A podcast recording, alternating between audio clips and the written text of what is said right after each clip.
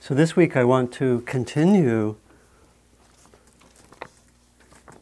based on the last three weeks, where we looked at the theme of what I called getting down to more direct experience and the way that our practice, in many ways, helps us to be more in connection with the direct experience of our bodies, our minds, our emotions, and to be skillful with the ways that we maybe go away from direct experience in all sorts of ways.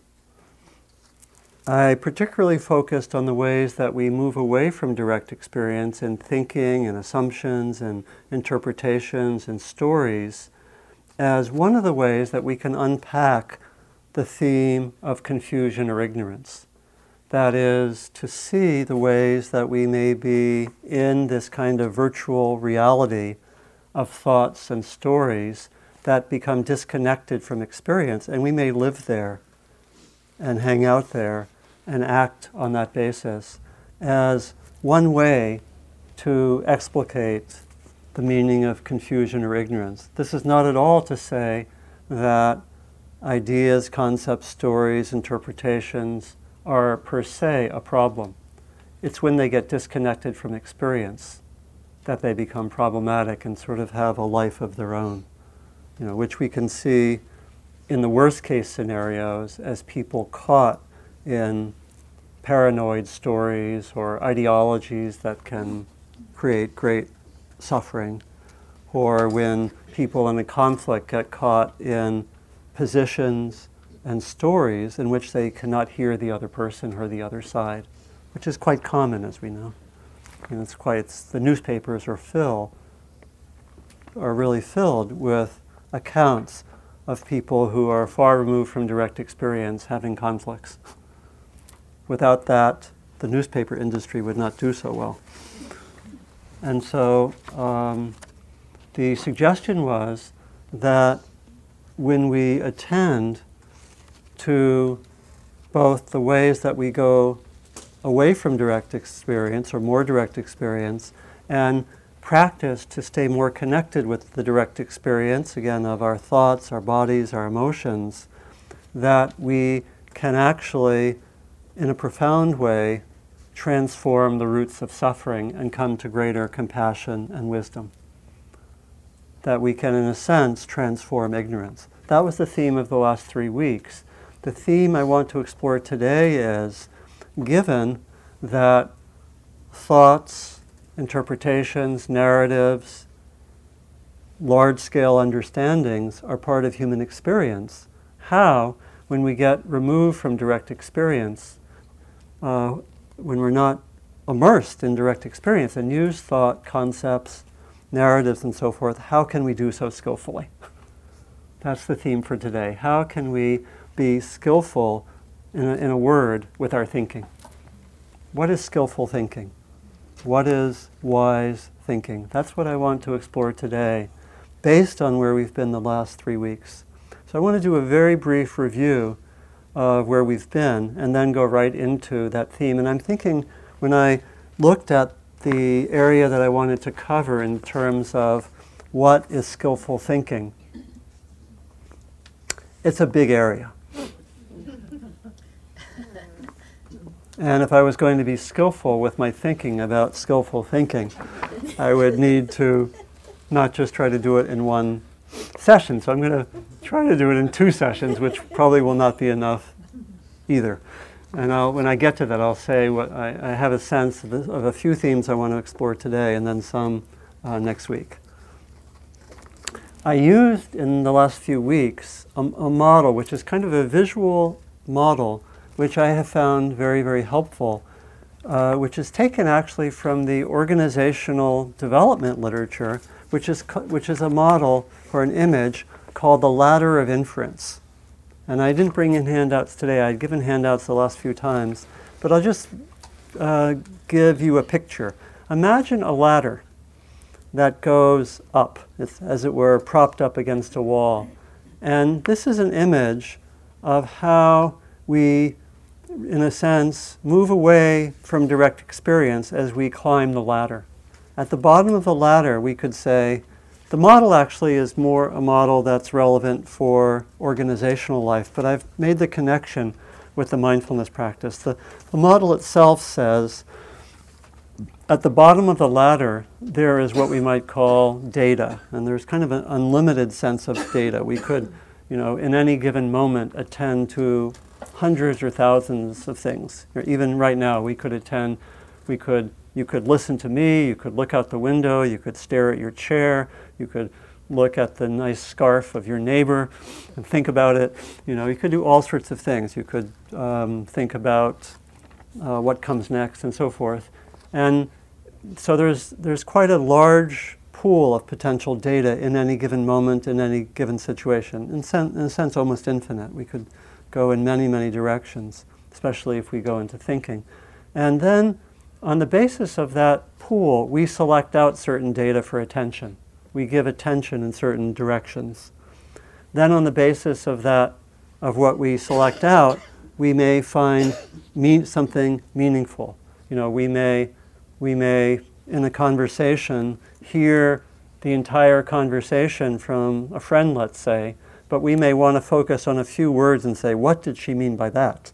We may, uh, and we may actually feel whatever. We, we may think, I, I am insulted by that. And we may select that out, make meaning out of it, make an interpretation. This is the fourth time she said something insulting to me. And then we might go up further the ladder. We may make interpretations, we may make assumptions, we may come to beliefs. We clearly, she has more psychological work to do. or maybe more meditation. I'm going to suggest you know, and, and, then we have certain beliefs, and it may be connected with action. You know, I'm going to suggest that she both meditate and do psychotherapy. And I'm going to suggest a particular therapist who I know is very good for her character structure. so, this is called going up the ladder. You get the image? Now, now we necessarily go up the ladder all the time. Again, nothing wrong with it. What the, what was pointed to particularly was that the analysis in our, when we look to our mindfulness practice, is that we often stay way up the ladder a large amount of the time. And there's also pointing to how we often go up the ladder because we're triggered. The example um, shows that. You know, that I could be, I could be charged. I could feel what? I could feel shocked, scared, aversive towards what was said, and I would actually as it were, go up the ladder and stay at the place of interpretations. And I mentioned how in a lot of skillful meditation, or it could be psychotherapy, we learn how to come down the ladder. We learn to track our thoughts, to notice our patterns for going up the ladder. We learn how to be with the body, with emotions. We learn how to track thoughts. And, and this is a key way not to remain so caught in the thinking process. And particularly, we notice when we get, when we get triggered, when we are, uh, have often some kind of unpleasant experience, or we can also have some pleasant experience. I can, uh, I think last time I gave the example of someone who might be um, sitting here and notice a very nice garment worn by someone else and really like it. And instead of listening to my talk about how we go up the ladder, the person would go up the ladder you know, and, would, and, would, and would start thinking, I really want that. I really like that. I will, you know, and um, I will ask that person where he or she got that garment, and I will rearrange my afternoon to go shopping. you know, and that would be an example. And again, in itself, there's nothing wrong with with that uh, going up the ladder. But here we want to see where that's driven. We would say either by kind of grasping an attachment or a pushing away. We, that's in a sense what we call being triggered or being reactive. The long-term proposition is that when we're not aware of that, our being triggered will keep, uh, keep us up the ladder and we'll generally be ignorant as to why we're there we won't really know why we're there. I mentioned how this is um, typical pattern in conflict. You know, it's very, very common in conflicts for people to go way, go way up the ladder and more or less get stuck in positions, ideologies, judgmental mind, and so forth, all of which are pretty much up the ladder. The role of a mediator or someone who's skilled in conflict is to bring the parties back down and say, Can you just describe your experience? What happened? What were you thinking or feeling? And can you do so as much as possible without making interpretations of the other person? That's what a skillful mediator would actually do.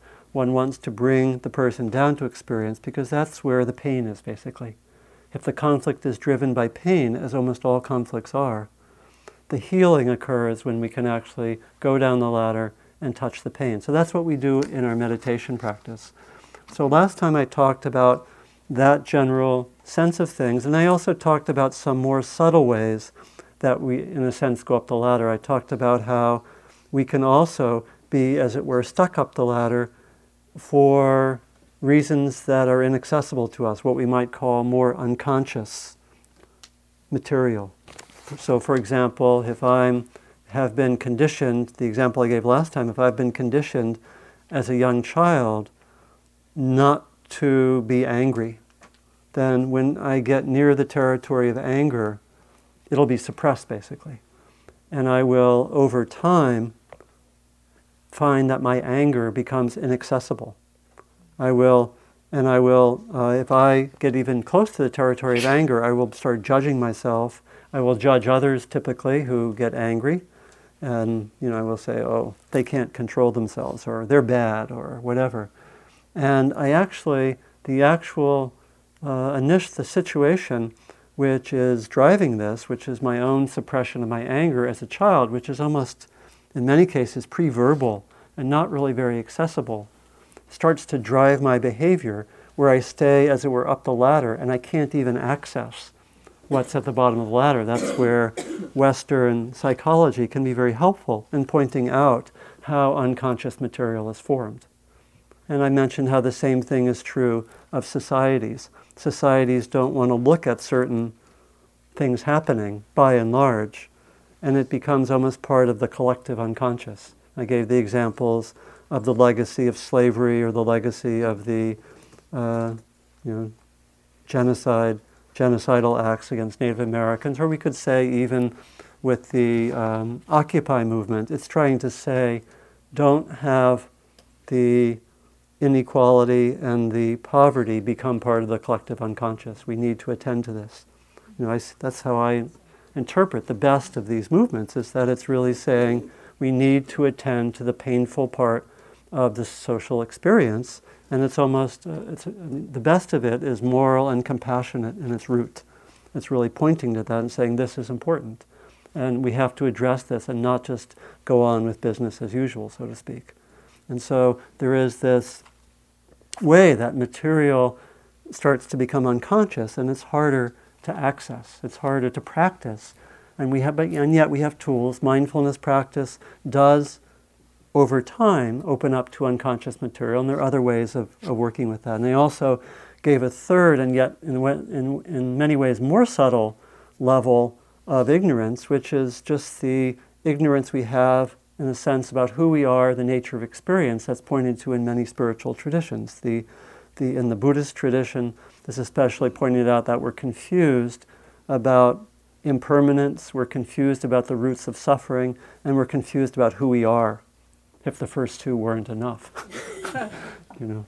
And that with practice we can explore this, but that confusion, you know, the repetition of th- thinking that things are permanent, you know, and our language contributes to this with our words that make it seem like objects are permanent and objects are solid you know, or the way we have names, or the way we assume that I'm a separate being, separate from others. The way that our language and our conditioning is so thick that it's as it were we live with these beliefs way up the ladder. And practice is to bring us down so we look at experience more closely and we see more fully the, what we might call the realities of impermanence, the dynamics of how suffering occurs, so we don't go about acting in ways by grasping and pushing away compulsively that actually bring about suffering while we think it's bringing about happiness. right? That's, that's a root confusion. and yet we've repeated it so many times in our life that it's as it were we have a belief, unconscious, quite subtle, that's way up the ladder, and we don't have access to the reality of impermanence and the roots of suffering and who we actually are. And so this is yet a little more inaccessible. But all of these dimensions are accessible to practice, and they're accessible to being transformed. That's the good news. Ultimately, this vision and this understanding of ignorance is extremely optimistic, even though it points out what we might call um, a challenging reality. You know, the, you know, so that's, that's the message, and that with attention and with practice, all of these forms of going up the ladder of ignorance can be transformed. Okay, ready to sign up for the long term training to transform all ignorance and be of benefit to all beings? Yes, okay, we have a sign up sheet up here. Um, meanwhile, how do we work with thoughts and concepts and interpretations, right? We're, we, even if we can be very happy about that uh, understanding, and, and I know actually, uh, you know, I've heard from some people that the, you know, when you look around, you can really see this process of going up the ladder, and it's not so hard to come back down. You know, how many people have looked at that some and found that it's actually quite practical to just to come down the ladder and attend to direct experience more. That's all we're asking. I think it seems like uh, most people. Um, and it, it is accessible, it is practical, and we can also, uh, I think, work skillfully with, um, with concepts. So I wanted to point to a few themes about how to work skillfully with thoughts, concepts, stories, narratives, and then work with uh, a few other themes uh, next time. The themes I want to explore today, I think, are four. I don't know if I'll get to all four, but I'll, I'll try. The first is for to have our thinking stay connected with direct experience as much as possible. That's the first theme I want to explore. Kind of commonsensical based on where we've been, right? Have your thinking in connection essentially with your lived experience. Uh, and then and have that connection with the emotions, with the body, with really knowing what one's thinking is, with one's thinking process. Um, approach your, your approach your use of thinking grounded in a sense of practice. In particular, we get from the tradition a pretty detailed understanding of the nature of what are called views or large scale interpretations. And essentially, we get a pragmatic message that one wants to be very careful at essentially dogmatic views of any kind, whether they're interpretations about myself or my friend or views about the world, that we essentially want to use thinking pragmatically for the services of helping others and helping ourselves. That's essentially it. That to use thinking pragmatically. So I'll talk about that. The third theme is to have a particular attention to reactivity as it operates in connection with our thinking. Again, it's in some ways continuing what we've done before. And the fourth is about the importance for our thinking of connecting it with the body and the emotions to develop, in the long run, what we might call a wise embodied heart as the core of our being. And to work against tendencies which are quite strong in this culture to separate out thinking from the heart, thinking from the body, all of these from each other. Very strong in this society, you know, where thinking becomes uh, technical. Again, I, I would interpret um, um, some of what's happening socially as saying, don't have economics just be some technical discipline, but have it connected with compassion. You know, that's one, that's one way that I look at what's happening. You know, at, it, at its best. You know, that, that, it's, that we can see that, you know, that so much of uh, our sciences and social sciences almost become these autonomous disciplines that are not connected with our core values. And that can be problematic. That's a larger theme, um, which, I, which I may touch on.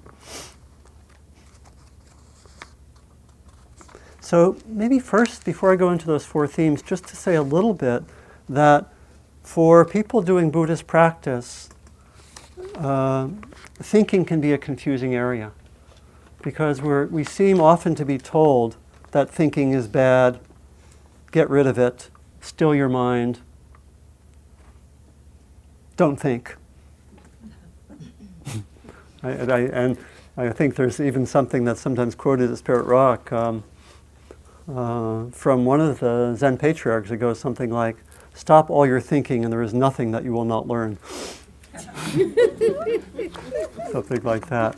And I think there, there can be some confusion there because I think it's quite important to be skillful with our thinking and actually to use thinking at times in an active way. So we can be confused about that because we sometimes get the message, and it's related to what I was talking about in response to Carrie earlier, that we can get the sense that the real action is just the stilling of my mind in meditation.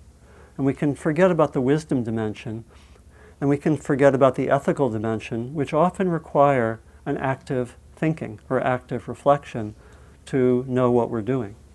And so I think this is part of the part of just the heritage of the way Buddhist tradition has entered the West, where there's been so much of an emphasis on meditation. And for many of us, we also had probably challenging experiences, maybe in higher education, where we saw that thinking wasn't always a resource that was connected with wisdom or compassion. You know, maybe in college, or like I was referring to some of the ways that it's used publicly you know, where, where there's sometimes a disconnection. So that's been a, been a very common experience. And yet, in the, in the Buddhist tradition, there's a very important place for active thinking. The key is just to have it grounded in the core values. I remember one of the Tibetan teachers I've studied with, um, uh, Tsoknyi Rinpoche, he says, if you're not into thinking, you won't go very far with me. You know, that you have, to, you have to engage in skillful thinking. But how to do that's the question. We've just had three weeks on the dangers of going up the ladder. So how to, how to work skillfully is, is crucial. So the first theme, stay, have one's thinking stay connected with direct experience as much as possible. Again, kind of obvious, it follows, but I think it's really helpful to remember in a given situation, is what I'm thinking, am I going way up the ladder? Is it really connected? You know, am I being driven by anger that I'm not in touch with? Very common, you know. And so it's very helpful in daily life to look, especially if there's repetitive thinking, you know, that, that the mindfulness and the seeing of repetitive thinking becomes very, very crucial in our practice. Because it's the repetition that can be a sign that there's some charge or some reactivity the fact that I'm repeating this again and again about something that just happened is a very good sign that I should try to connect the thinking with the direct experience and go down, in that case, go down the ladder. You know, it could also mean that if I'm, let's say, in a conflict situation and I want to talk about uh, the situation that, we're, that we have a difficulty with, it can be very, very skillful to go back to my own direct experience. And this is what some of the skillful uh, disciplines related to speech and communication do, like nonviolent communication. They direct us to say, can I start by talking about my own direct experience? You know, like when you said this, I felt angry, as opposed to what? you did that again. You're just so rude right? I'm trying, I have to, I don't usually say things like that, so I'm trying, I'm performing a little bit. but, um, you know, we have to, how do we, um, I think we all know that, right? That, that, and so it uh, st- keeping one's thinking connected with direct experience is extremely important when there's some tension. You know, and it could be, it could be purely an internal process. You know, I, I mentioned uh, maybe a few times ago that when I do one on one work with people, the single most important thing that I say is watch the story that you're telling yourself. I also have to say that to myself sometimes. What story am I caught in? Because often I'm caught in a story and I'm removed from direct experience. And so that becomes a crucial practice to, and you know, whether it's in my individual reflection or individual looking at my own experience, or whether it's in my uh, relational life. What is what is that was actually my experience? It's also in the context of conflict, relating to one's own experience is actually very skillful because it tends to evoke compassion rather than defensiveness. When we go to the level of interpretations and narratives, when there's a conflict, for example, it will tend to evoke defensiveness. If I say, You're so rude, as opposed to, I felt angry when you did that, it's a very different, unless the person is extremely skilled with dealing with obnoxious comments coming his or her way, which is a training one can do. uh, then that person will tend to be defensive. So, very, very important to stay connected with direct experience.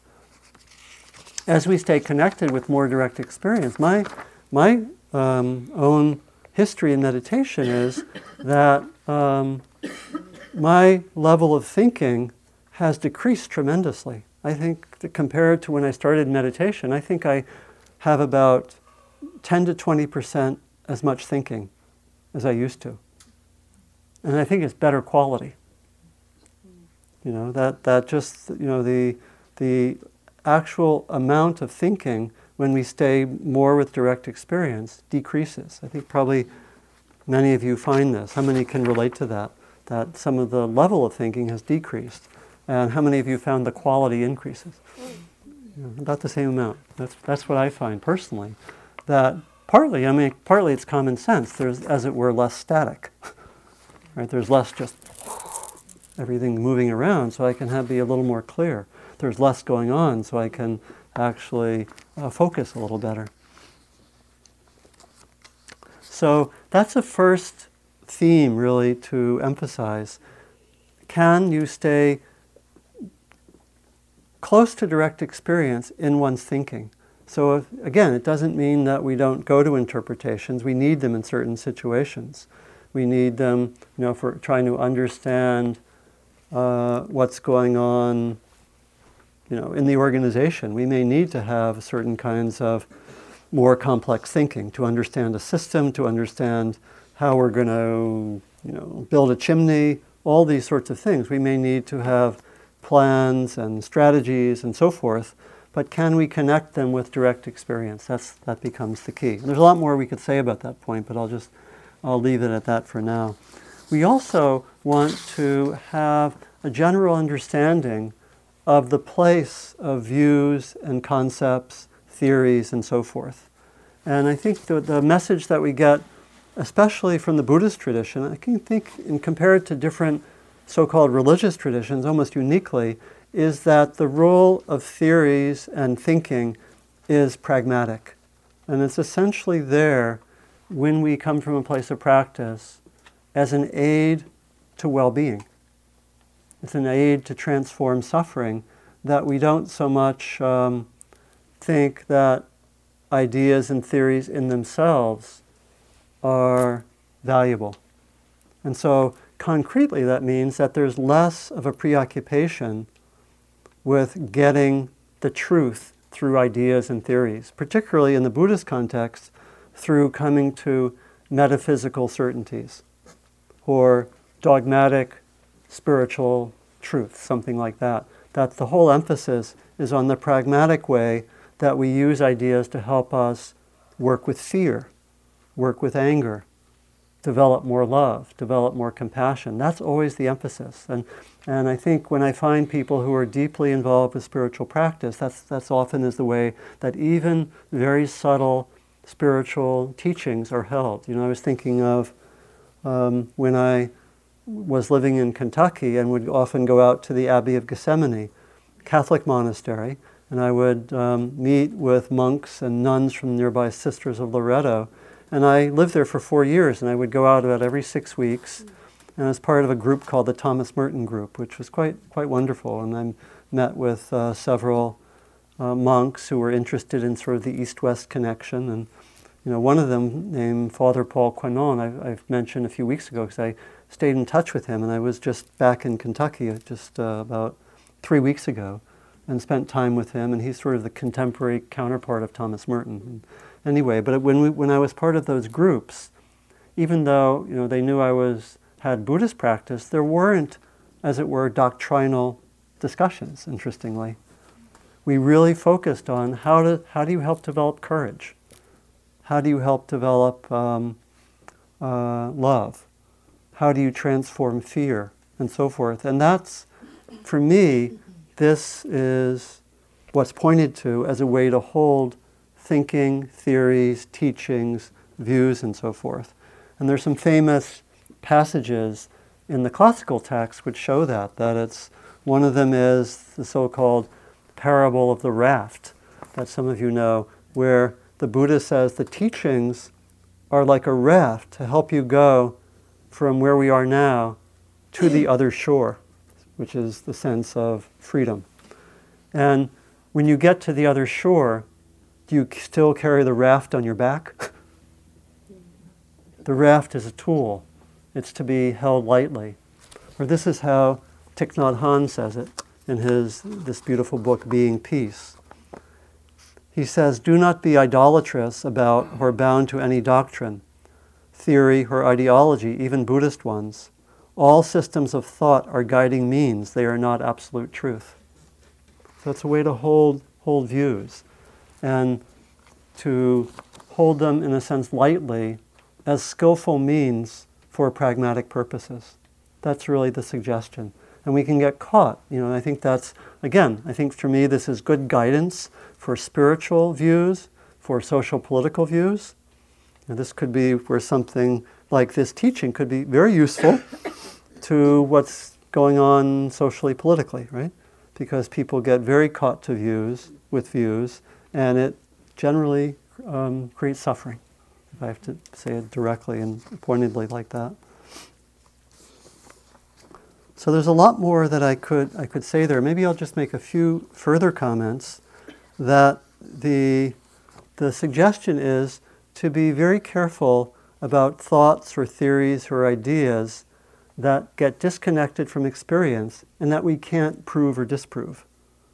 You know, and um, one of the tensions within Buddhist traditions or many spiritual traditions is how people get attached to views, they become dogmatic, and even the source of wars. You know, we know that. You know, and so here the suggestion is use views lightly, not to be attached to them, let them be connected with, with experience, and check them out insofar as they are helpful or not helpful.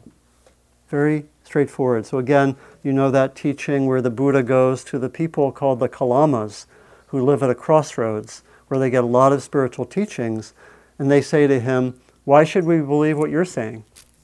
You know, we have this teacher come, that teacher come, teacher X badmouths the views of teacher Y, and here you're another teacher, what should we believe? What should we do? And the Buddha says, Don't believe it just because someone says it. I don't believe it because I say it. Don't believe it because it's part of tradition. Don't believe it because it's written down in the text. Don't believe it because someone with authority said it. Rather, check it out in your own experience and see whether it's conducive to transforming suffering. Very direct teaching, very clear sense of holding views lightly. Very crucial teaching. And noticing when we don't. When do I get attached to views? And they don't have to be religious views, they could be attached to views about what should happen at this meeting, or what I should do uh, next, or a view about myself.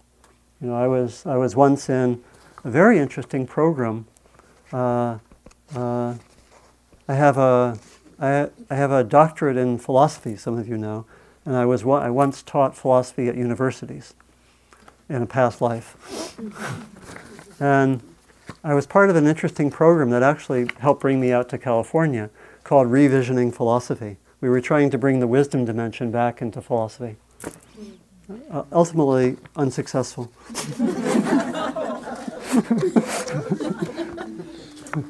Uh, perhaps it was doomed from the start because we had our we were connected with Esalen. We had our meetings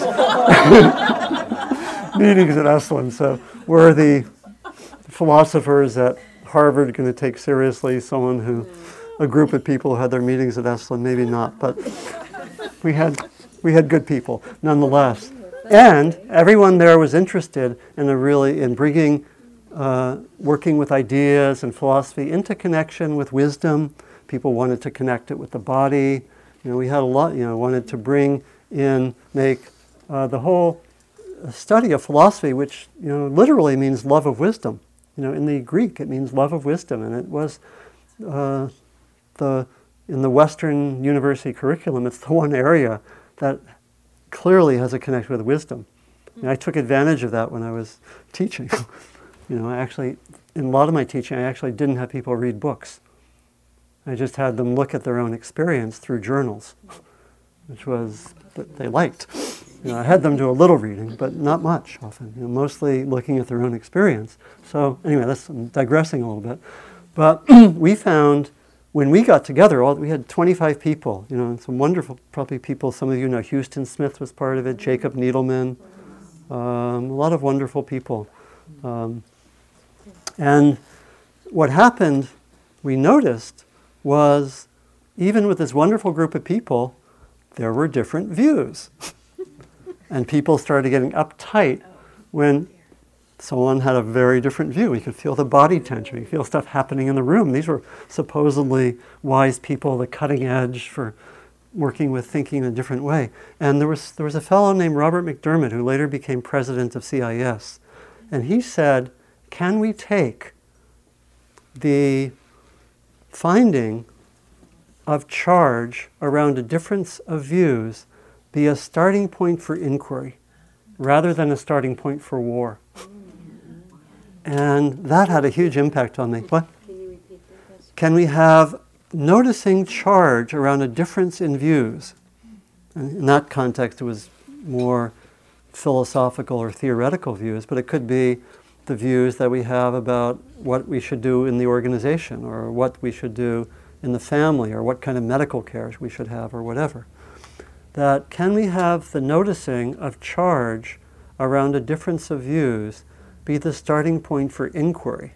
And the implication was to go down and look at what the experience is that's driving it. The implication was to go down the ladder. And can we have that be a kind of a practice? Oh, I'm noticing a difference in views. Let me look into it. Let me take it as a starting point for inquiry and learning rather than war. What would our world be like if that was the case, right? You know, and we need, you know, and for me it was really, it struck such a vital chord that I, I said yes, and I actually used that as a practice personally and in a lot of my teaching. I would uh, work with people in that way. You know, I remember, I, you know, when I was living in Kentucky, I would have ethics classes and we would discuss abortion in the middle of Kentucky with fundamentalists, and we were able to actually have it be respectful because we tried to have it be a starting point for inquiry. You know, and they were not so locked into their views. They had strong views, but they were not so locked into them that they were not willing to follow that path of looking. And so it turned out to be more respectful. It's possible, even with pretty charged areas, that's possible. So that was really, really interesting to, to do. And I invite that as a practice maybe I think I'm going to not go into these further areas, but just say one or two more words and then finish and have, have some discussion. But the, you know, what kind of practices might we do in this context? We, you can do, you can work with that practice, and you can do this personally. You don't have to have the pers- people you're with necessarily do it as well. You can do this very personally. You can, you might notice something that you really get charged that I say, and, and you can say, okay, what's there? You know, what's there for me? What might I learn from this person? You know, you can say that. Is there something I'm missing? What might I learn from this person with whom I seem to have a different view? You know, this isn't to give up your view, but it's to inquire into it, and this helps to connect it more with experience. You, know, you might say, what's driving my view? What's the background? A lot of times our views are connected with um, experience we're not really aware of. It might come from some history and so forth. So we can do that kind of practice. We can um, look into our views, we can try to keep that um, connection with direct experience. Maybe a starting point is just to have mindfulness and notice where do I have a strong view? Just to track that. That's probably a starting point, isn't it? Just to say, where do I have a strong view? And just say, let me just track it. Don't have to do anything more than that. Let me just notice where do I feel a strong view, where I feel, you can sometimes feel the body gets a little tense or the mind gets tense. Just to track that, to notice it. Again, it doesn't mean that it's, you should give up the view, but, but we need to track that. So we can look at that uh, just to track the views, even if there's not a charge. Then we start looking where are the views that I have where there's a charge? And then we can start inquiring there. We can start really looking. Another, maybe the last practice I'll give, kind of related to what I've said.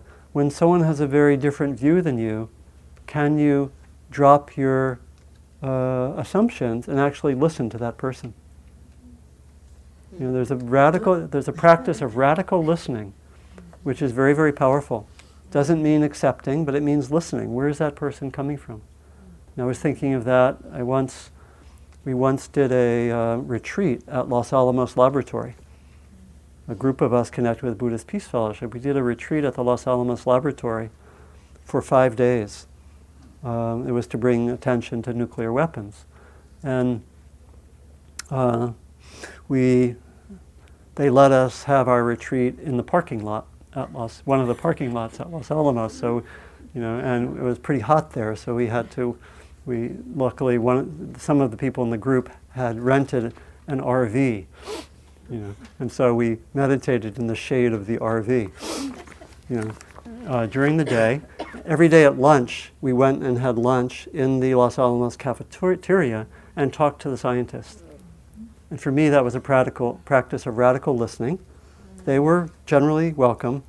Generally, the first thing they wanted to talk about when we, at lunch was um, why it's a good idea to build nuclear weapons and their own rationale, you know, which might be, we're, you know, if we don't do it, some other country will do it and we're a better country you know, or we have to do it, or we'll use it wisely. And you know, that, that's what we found. But I found in the group of our people, it was very interesting to see some people had a very hard time listening across the divide, as it were. So it's a powerful practice. Can one listen when there's a difference and take that as a practice? So I'll leave those as practices. Track one's views, notice when there's a charge, practice radical listening to others, particularly where there's a difference, and then take that noticing of a charge and difference as a starting point for inquiry rather than conflict, or rather than war, I might say. So that's very interesting curriculum. You may have a few opportunities in the next week to try it out. may you have many opportunities. And uh, it can be a very exciting area to work with, you know, because it really is you know, it's, we use concepts and theories and uh, narratives all the time. How can we be more skillful? How can we have that be connected with our meditation practice? So, uh, to me, this is, you know, I found that inquiry when I had charged views to be really actually pretty exhilarating at times. At other times, it was just pain in the ass, but. technical Buddhist term. Right? but it was a pain in the ass to a side of myself that I was happy to transform. so, with that, let's just sit for a moment, then we can ha- talk a little together.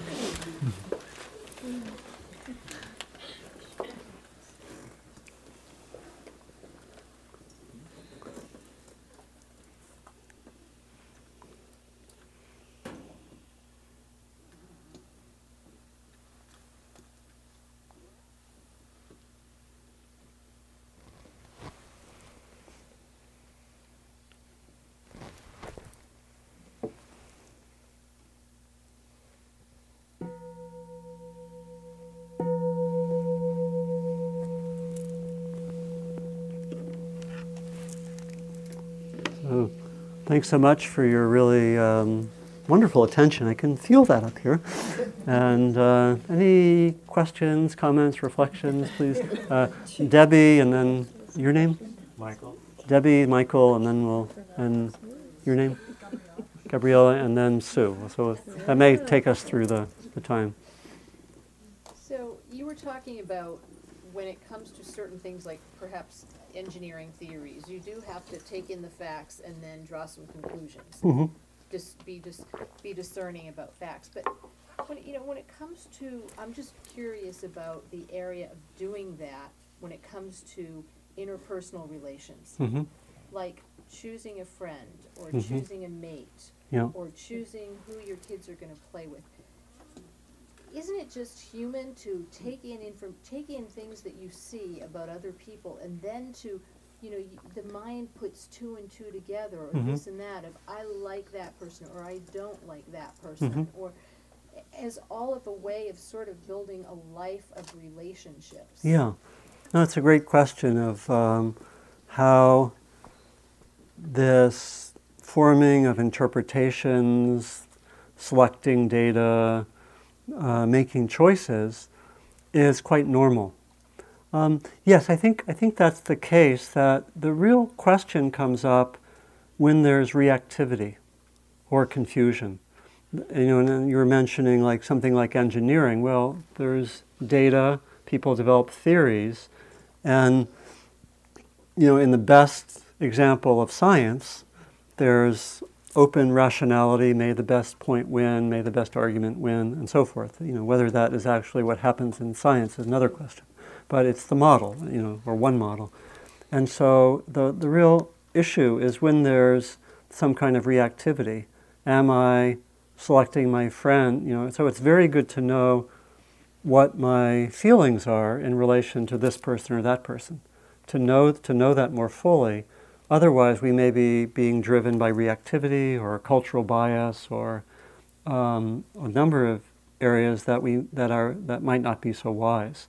But where there's you know where there's not so much charge, yeah, those sort of things can be fairly non um, problematic. You know that that we can make choices about okay, what school, uh, what university should I send my children to, or you know, of course it's or what what they want. You know, how do they make the choice as well, or how do we make that choice together? Let's say, and there may be you know we may we may uh, we may do so for very practical good reasons, and it may not be very charged, or it could be charged. You know, it might be the parent says, "I went to this college." I want you to go to the same place, right? And then we start to get into the area where we might say there's some grasping or some reactivity. And if the parent insists on that, that could be a problem, right? Mm-hmm. Right. So it's really t- the, the real key is to see where there's reactivity, where there's grasping, where there's charge, and to look into that. And if there's not that, then we may function quite normally, as it were, up the ladder. Yeah, that's a short answer. Yeah, yeah. Uh, Michael, please. Okay, um, first of all, I want to thank you for um, being on Dharma Seed. I listen to your talks. I live in a very remote area, Mhm. and listen to many talks on Dharma Seed from Spirit Rock. Um, but there's one suggestion when um, the questioners are not using a microphone, Mhm. it's a very disjointed conversation to try to figure out what is being discussed. Oh yeah. So I don't know if this talk is being. To repeat the que- I, like I did just maybe for repeat, yeah. repeat the questions would be. Thank you. Is that it? That's it. Okay. no charge views about that. Gratitude. Uh, Gabriella. Yeah. Um, oh, oh, two things. One is that I noticed as I listened to you talk, Yeah. I went right up the ladder in a positive way. Yeah. So my re- I had a very strong reaction, but it was very positive, but Yeah. still strong reactivity Yeah. um, and attachment instead of aversion. But it was interesting to me. Yeah. But the other thing I was wondering is if you could just comment briefly, maybe not in the, I don't know, about, um, there's this, in the Eightfold Path, there's the right view, the right action, the right speech, all these right things that Yeah. seem al- almost dogmatic. Yeah. And I, and I know that that's probably not the intention, so I don't know if you could. Yeah. Good. Yes. Thank. Thank you. Um, so, one maybe one observation and one question. The observation being that listening to the talk, there was a going up the ladder and getting attached to the ideas of the talk a little bit. Okay. A little attachment's okay.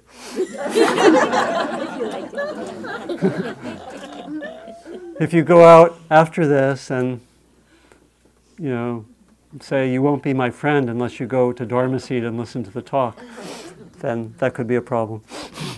And then the second question is there something perhaps uh, reflecting dogmatic attachment to views as evidence in the way that the, the translations at least talk about right view, right action, right this? Um, it's a good question, and I think uh, in significant part, uh, using the word right uh, is a bad translation. So it's a Victorian translation. Much of the translations of uh, Buddhist terms, the Buddhist texts, were made by Victorians who had their own problems about dogmatic attachment to views. Apparently, I wasn't around then, but from what I read, I hope I didn't go up the ladder too much with that, but maybe a little bit. But, but uh, you know, from what I've heard, they they had uh, stuffy aspects. okay,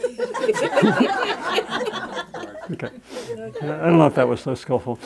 In any case, um, the um, and so the the translation of uh, right view, for example, uh, the word right is a translation of samma, S A M M A, which is a word that probably would be best better translated as mature or complete or realized or developed. That it actually is related to uh, the words, the, the, word, the Pali and Sanskrit language is connected with um, uh, um, European languages. It's an Indo European language. It's connected with words like summary or summation and so forth. So it really has more of that sense of summation, summary, completion, maturity. I, I, you know, mat- mat- so it'd be more mature view or developed view, practiced view, something like that. And so the right does have a moralistic connotation, but that's really not the uh, what we have in the original language, which is much more that sense of maturation. And so, but I think that being said, it is an ongoing issue within Buddhist tradition whether Buddhists get attached to their own views. And there are periodically reform movements that say, don't get attached to this. There's, you know, in the second century, there's a great philosopher named Nagarjuna who comes along and says, to be attached to Buddhist views is the wrong thing you know, is, is problematic. So I'm going to take just one more brief question and then we'll finish. Are you, are you needing to have a meeting in here soon? No, we just wanted to make an announcement to everybody knows about November twenty-second, Oh, yes. hosted by Sylvia Boorstein. Oh, yes. So when is a good moment? Yes, well, let's, let's have one more question, then we'll make the announcement. Okay, please. Okay, briefly, it has two parts, if I could, if I, um, this talk, this talk is about something I've been thinking about a lot recently, because I've been involved in discussions about the Occupy movement, um, and, um, and I also just read a book about levels of stress, um, and when you get to the fourth and fifth level of stress, which is when you're triggered, your reptilian brain is operating, and you can, um, your thinking becomes harsh and rigid and black and white. Yeah. And so in these Occupy movement discussions, I've noticed I can offer a view about it, and well, I'll give an example, and then get attacked, and then suddenly I find myself in that stress threat response, sort of grabbing out of my view and being black and white and harsh. Um, Yeah. um, that was just sort of a reflection of something I read in the book that I thought was very interesting. But the question I have from what you said is, a friend of mine has a, a very rigid view of, of what's been happening in Occupy Oakland. Um, Mhm. Very strong ideology of victims and oppressors. Mhm. Um, and I find I cannot listen to her talk about it. And when you say that you should listen to people, if they're very high up the ladder, very charged, and very much in stress and threat mode, what is a good way to listen to them? Yeah. So, great question. Uh, really, I'll, I'll repeat. First was uh, more a reflection based on some reading, of reading some literature on stress and noticing that when people get very charged, they may, as it were, go up the ladder and also be primarily driven by the reptilian brain, which is about survival, right? And then, then, then uh, that observation related to the question of if there's someone who seems to be, uh, what, uh, high up the ladder, having a very strong view that may be dogmatic and so forth, um, how to listen to that person. Yeah, so very important question. And um, I think related to the observation, because it's, it is quite important when we track our own views, and we, when we track charge around views, it's important, you know, I, we can unpack that a little more subtly. When am I charged about my views and caught almost like in a, in a what we would, what psychologists would call an emotionally flooded state? you know, when I'm really actually not much capable of listening to anyone. You know, when I'm really in that state of, you know, if this is my view and this is my key to survival and so forth, right? So that's very important to track. What degrees of openness are there when I, in relationship to my views that I'm connected, attached to? It could be quite a spectrum, going from relatively attached to this is hooked into my belief system about what I need for my survival, right? So, that being said, if someone is at that higher level, um, I would say to listen in a few ways. Two main ways occur to me to listen. On a cognitive level, almost every view has some part of the truth. So one can listen to where there is some truth you can listen cognitively. Even if the view, we might say, is totalizing, claiming truth about everything, there's usually some observation or something that has a piece of the truth. I would say this is very valuable in politics because you know, we typically say right and wrong, no truth here, truth over here, right? But I think that's that is not a uh, that's not wise. I think because we can see that there probably there, there almost always is some something of value with every viewpoint. And, and what is that with this one? So that's one thing. And the second is to see if we can listen for what's beneath the view. That's harder. It can take some training. Can I listen beneath the view and get a sense of what might be the pain that's driving that? Can I, with my empathy and my compassion, go beneath the view? Not so easy can I do that? But you try it out not with the hardest situations, try it out with mildly difficult situations where someone has a strong view. And can you listen for what's there uh, when there's, it's not quite so hard? What is, what is the experience? What is perhaps is the pain? What is the deeper need or the deeper interest of the person beneath that? That's very hard to do sometimes when someone comes at you with a dogmatic view not very easy to say. Let me empathically listen to what is beneath your obnoxious dogmatic view. not so easy. Uh, uh, you would, it's not so good to frame. I was framing like that for the, the purposes of humor, but um, not so not so helpful to frame it like that. But uh, those two things: listen for the cognitive piece that's truthful, and listen to the more emotional and deeper existential piece of what where the person in a deep way is coming from. That if you had the most expert conflict mediator and that person took that person into a safe space, the person could say, This is what's really of concern to me. Yeah. Yeah,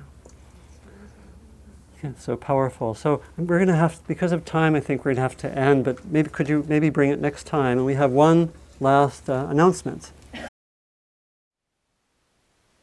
Thank you for listening. To learn how you can support the teachers and Dharma Seed, please visit dharmaseed.org slash donate.